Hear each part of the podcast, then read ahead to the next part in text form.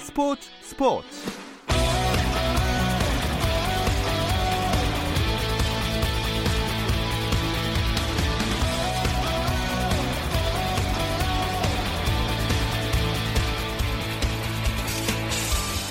스포츠가 있는 저녁 어떠신가요? 아나운서 김종현입니다. 금요일 밤 스포츠 스포츠는 국내 축구 이야기로 함께하고 있죠. 오늘은 5월과 함께 팬들 곁으로 다가오는 2020 시즌 K리그 이야기 즐겁게 나누어 보겠습니다. 긴 기다림 끝에 새 시즌을 시작하는 K리그 이야기로 꾸며드릴 5월 첫날 축구장 가는 길 바로 시작하겠습니다.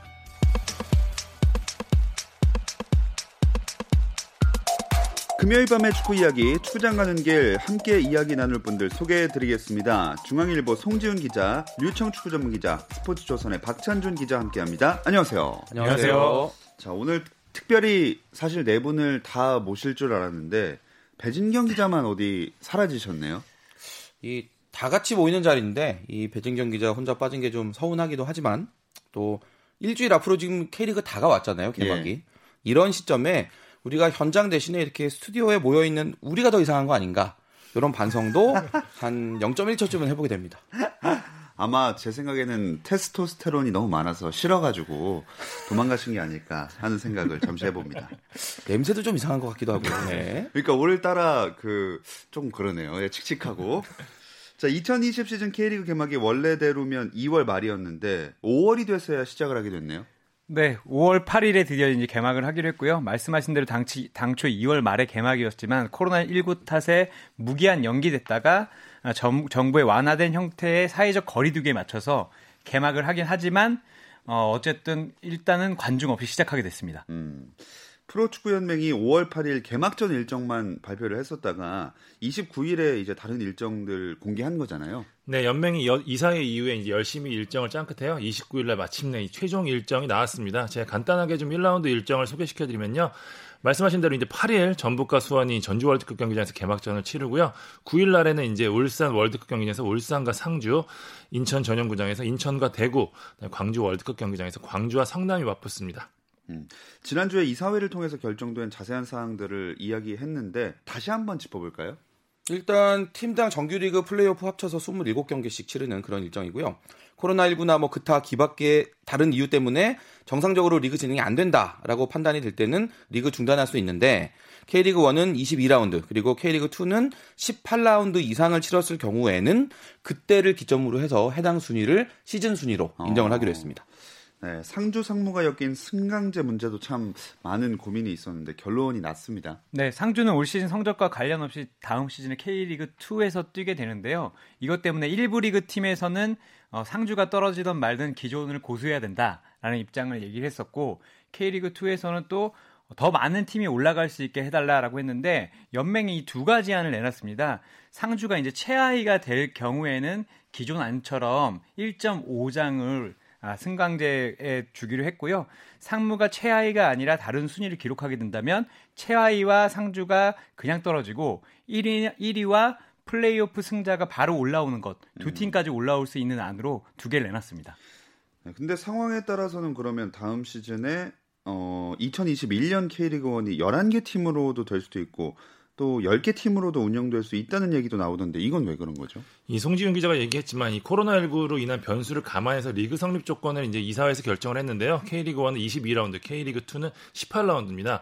만약에 이제 2부 리그 팀에 이제 확진자가 발생해서 중단이 되고 K리그 1이 그대로 진행되는 경우가 발생할 수 있는데요.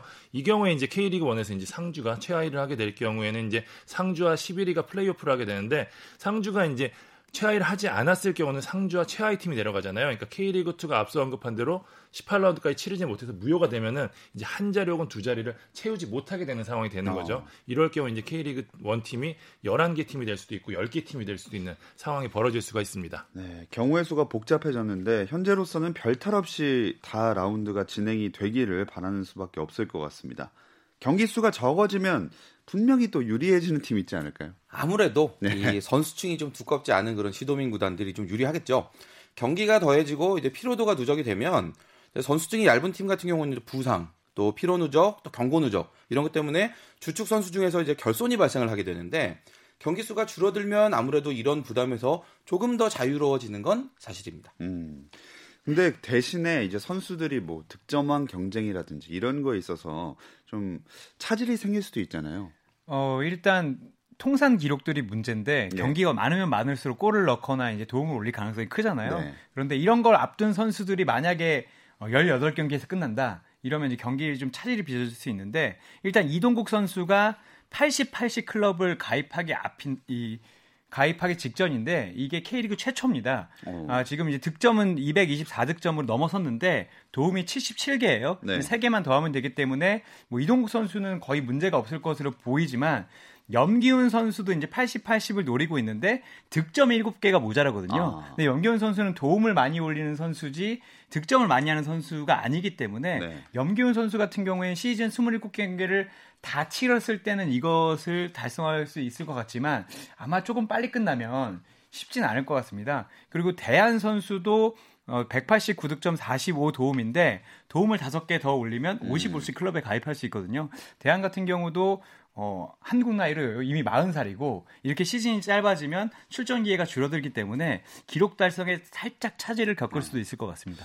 연기훈 선수는 어떻게 페널티킥이라도 다 몰아서 차야 되는 거 아닙니까? 뭐 그럴 수 있을 것 같은데 올 시즌 뭐 뒤에 얘기했지만 흔들리는 팀 중에 하나가 이제 수원이기 아. 때문에 수원이 전체적으로 득점 기회 자체가 줄어들 수가 있어요. 아. 그렇게 되면 염기훈 선수도 아, 이런 때 말씀하신 대로 페널티킥을 내가 차겠다고 할 수 있을까 아. 이런 부분에 대해서는 조금 의문이 듭니다. 요거는 제가 개인적인 네. 의견인데 만약에 올해 염기훈 선수가 80, 80 클럽에 가입을 한다.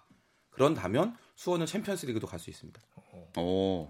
그 정도로 골 많이 넣는 상황이 온다면 아. 아, 수원이 성적이 좋겠죠, 당연히. 예. 페널티킥을 차기보다 이제 내주는 상황이 아무래도 더 가능성이 높나요? 어, 쉽진 않을 것 같지만 예, 염기훈 선수 응원해 보죠. 알겠습니다. 어, 이번 시즌은 뭐니 뭐니 해도 가장 큰 변수 코로나 19입니다. 근데 그래서 한편으로는 K리그가 주목을 받고 있기도 하다면서요. 이 코로나19로 이제 전 세계 축구가 멈췄잖아요. 물론 이제 뭐 벨라루스, 뭐 니카라과, 뭐 대만 등과 같은 리그가 하기는 했는데 이 리그들이 아주 선진화되거나 수준 높은 리그는 아니거든요. 이런 상황에서 이제 아시아 최고의 리그 중 하나로 불리는 K리그가 개막을 선언했기 때문에 사실 이 한국에서 스포츠 채널도 뭐 맨날 할 게 없어가지고 요새 2002년 월드컵 틀어주고 있잖아요. 외국도 크게 다를 게 없는 상황이거든요. 네. 때문에 이제 그나마 볼만한 축구 컨텐츠를 찾는 외국 시장에서 이제 K리그를 주목하고 있고요.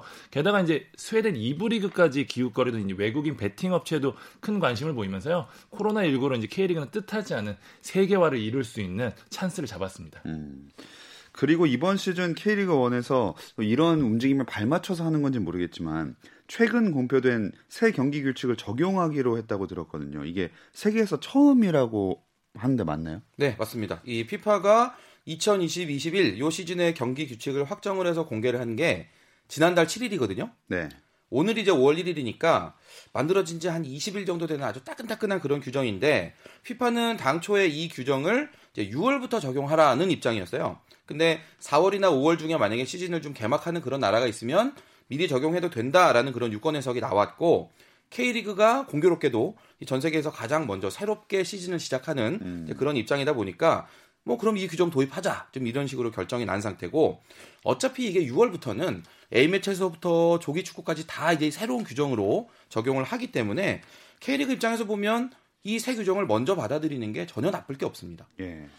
그렇군요. 오, 평소에는 잘 못하던 거를 개막을 일찍 해서 올해는 또 이런 좋은 기회로 작용하게 된 것 같습니다.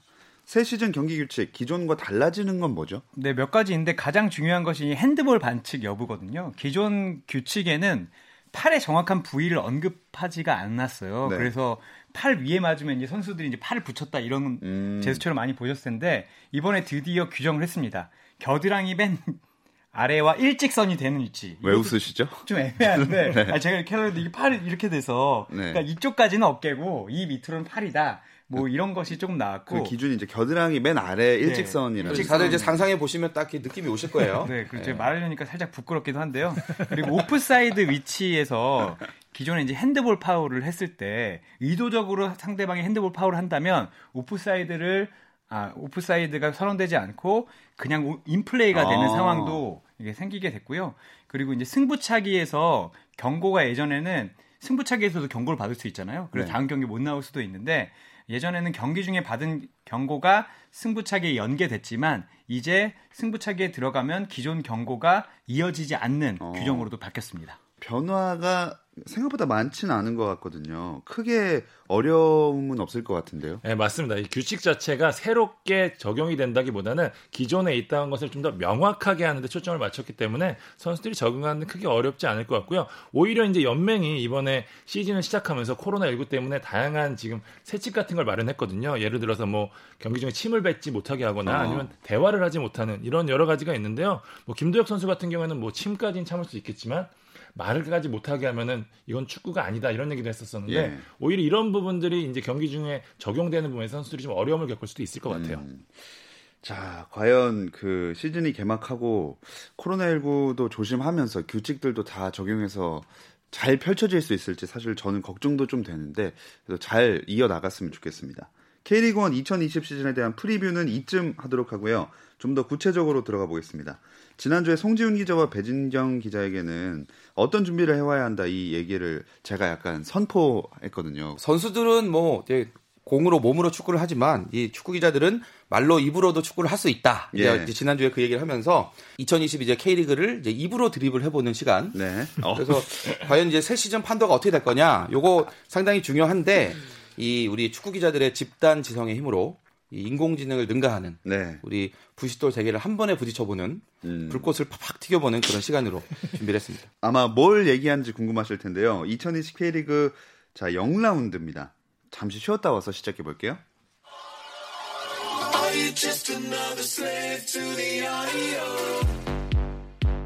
국내 유일 스포츠 매거진 라디오 김종현의 스포츠 스포츠 금요일 밤의 축구 이야기 축구장과 전기를 듣고 계시고요. 류청 축구 전문 기자, 스포츠 조선의 박찬준 기자, 중앙일보 송지훈 기자, 그리고 어디선가 이 방송을 듣고 있을 월간 축구 전문지 포포트의 배준경 기자와도 함께 하겠습니다. 저희가 두 달여에 걸쳐서 그 이번 시즌 K리그1 12개 팀 전력 분석을 했습니다. 이 전력 분석을 통해서 대략적인 판도는 예상할 수가 있었는데 음, 제가 느끼기에는 지난 시즌이랑 많이 달라지진 않은 것 같아요. 제가 보기에도 크게 달라질 것 같진 않은데 1, 2위와 1, 2위 간의 싸움, 3, 4위 간의 싸움. 그러니까 비슷한 전력끼리는 엎치락 뒤치락 할 수 있을 것 같습니다. 음.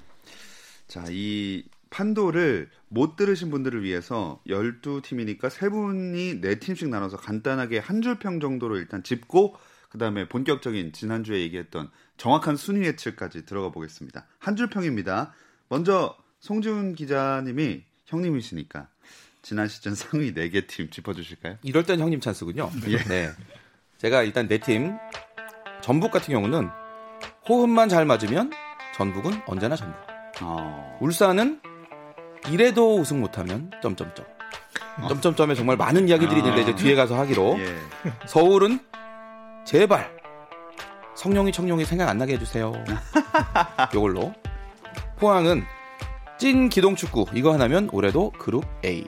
어, 이렇게 정했습니다. 어, 너무 되게 잘 정하셨는데요. 귀에 쏙쏙 들어옵니다. 류청 기자가 그 다음 4개 팀 해볼게요. 대구, 강원, 상주, 수원이죠? 송주영 기자가 너무 잘해서 제가 부담이 되는데 아, 일단 대구는 40대 안에 성적이 달렸다. 어. 네. 강원은 전술은 과연 강원을 구원할 수 있을까? 음. 상주는 이제 동기부여 어떡할까? 아. 수원은 좀 그렇죠. 이인생 감독은 항상 불안하다. 아, 수원에서. 아, 이거 너무 웃으면 안 되는데. 자, 나머지 성남, 인천, 승격팀, 광주, 부산은 박찬준 기자에게 들어볼게요. 아 진짜 부담되네요. 예.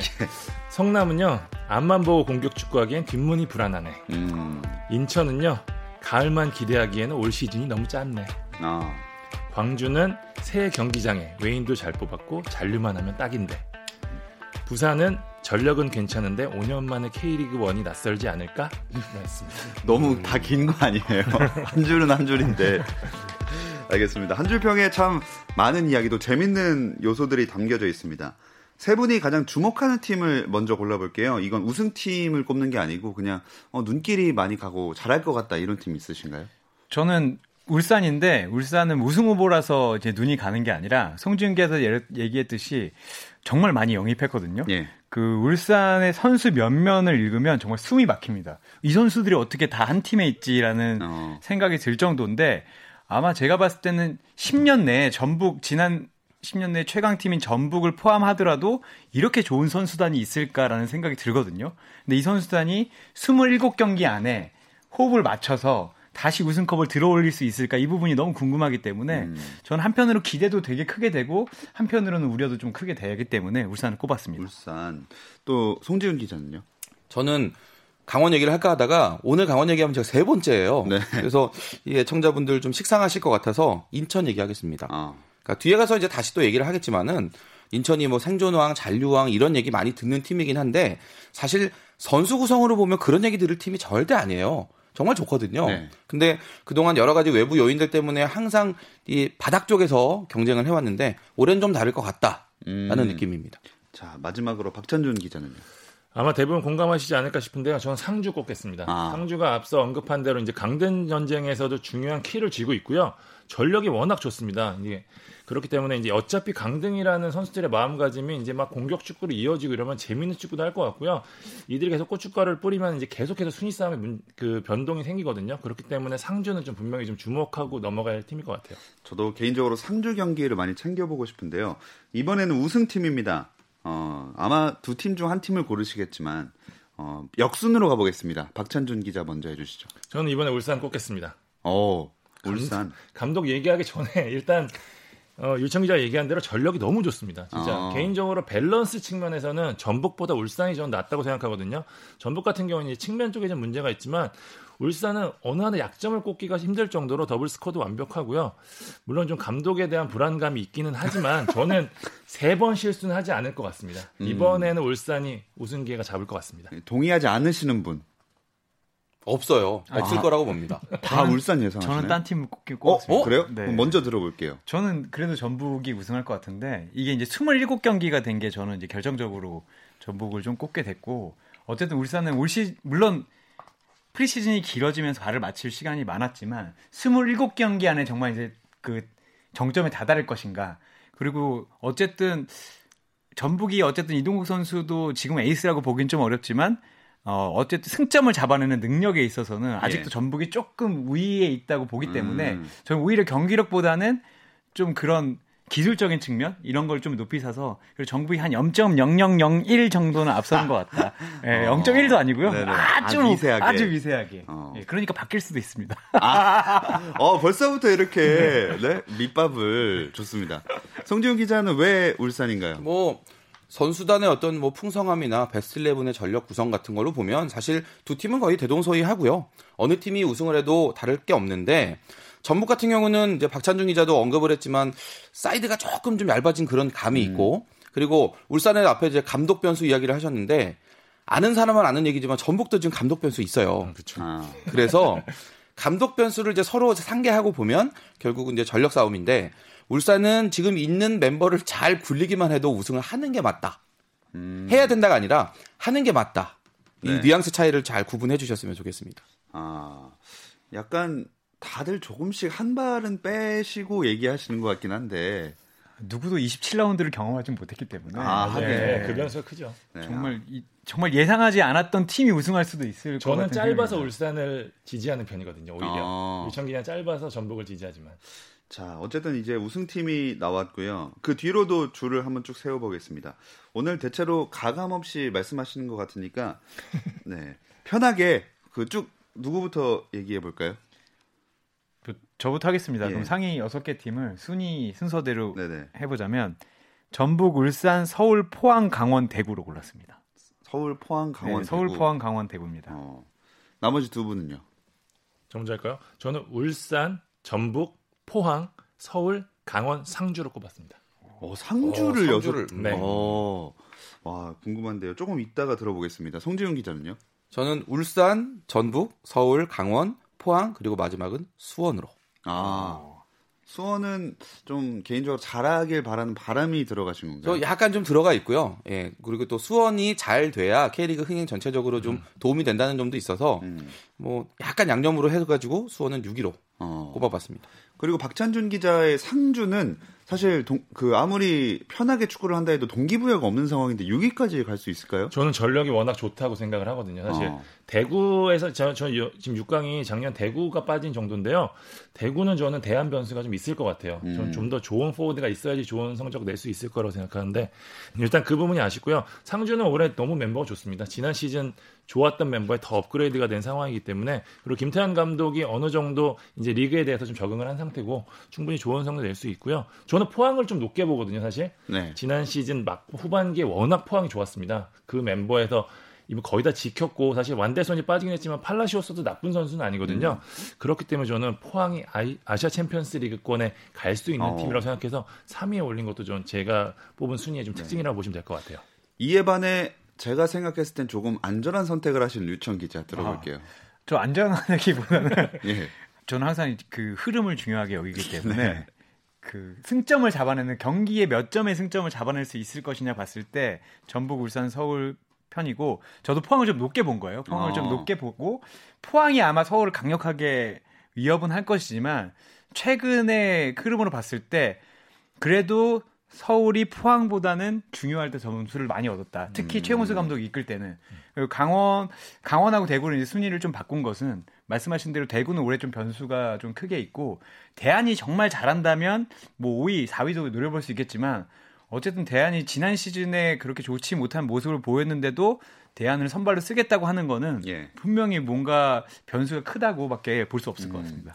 상위 예측 6개 팀에서 어떤 선수가 눈에 가나를 질문하려 했거든요. 근데 류청 기자는 계속 대안 언급하시는 거 보면 대안인가요?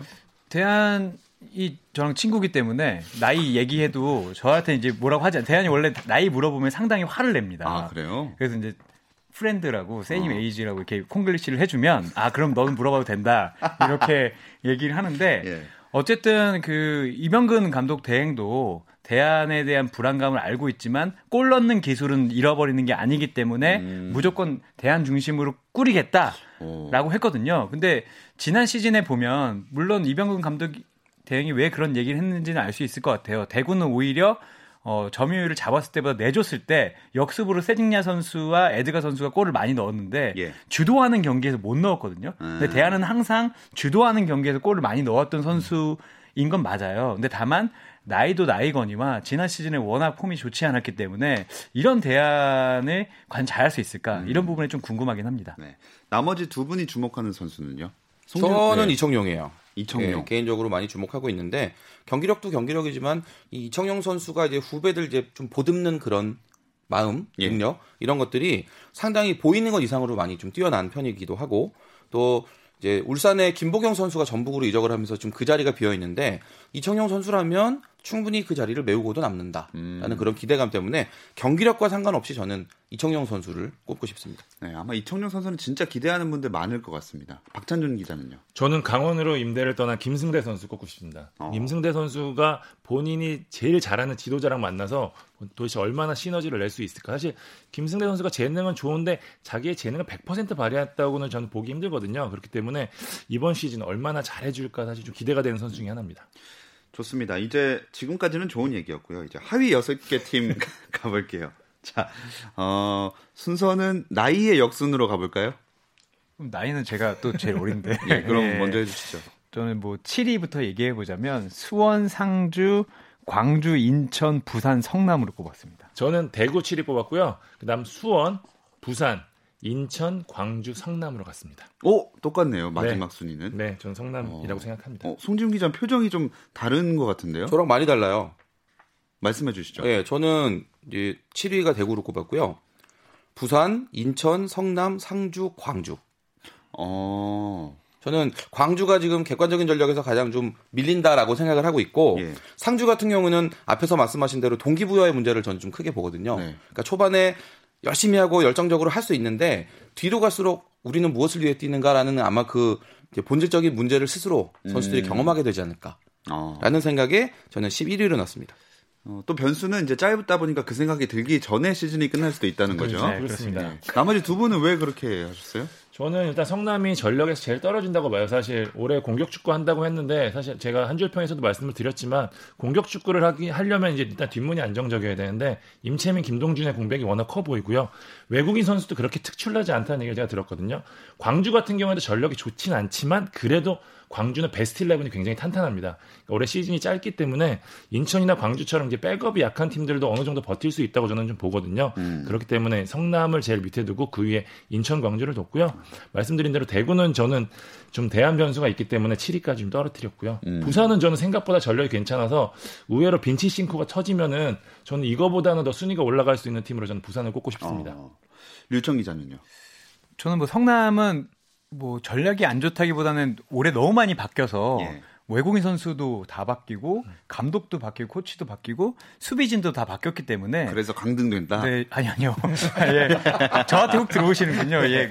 뭐 말은 했으니까요. 네네. 어쨌든 좀 불안감이 너무 커 보입니다. 그리고 성남이 사실 지난 시즌에 버텼던 게 구성상도 그렇지만 아 짜만, 짜맞춘 듯한 조직 축구였는데 음. 공격 축구를 선언하고 중심을 앞에 둔다면 뒤에 불안감이 좀 커질 것 같아요. 그리고 저는 광주와 부산 중에 이제 부산을 좀 더 밑에 둔 것은 광주는 뭐 박창규 씨가 얘기했지만 베스트 11이 좋고 조직력이 상당히 좋아요. 음. 여기는 팀적으로 워낙 좋은 팀이고 그리고 지난 시즌에도 특출난 선수가 없이도 잘할 수 있다는 걸 보여줬기 때문에 오히려 이 팀이 변수가 좀 더 적고 부산은 올 시즌 영입을 많이 하고 중앙 수비수들도 1부 리그급으로 다 사모았지만 예. 이 선수들이 나이가 조금 있고 과연 이 짧은 시즌에서 시너지를 낼 수 있을까 이 부분이 좀 불안하기 음. 때문에 부산을 조금 더 뒤에 놨습니다.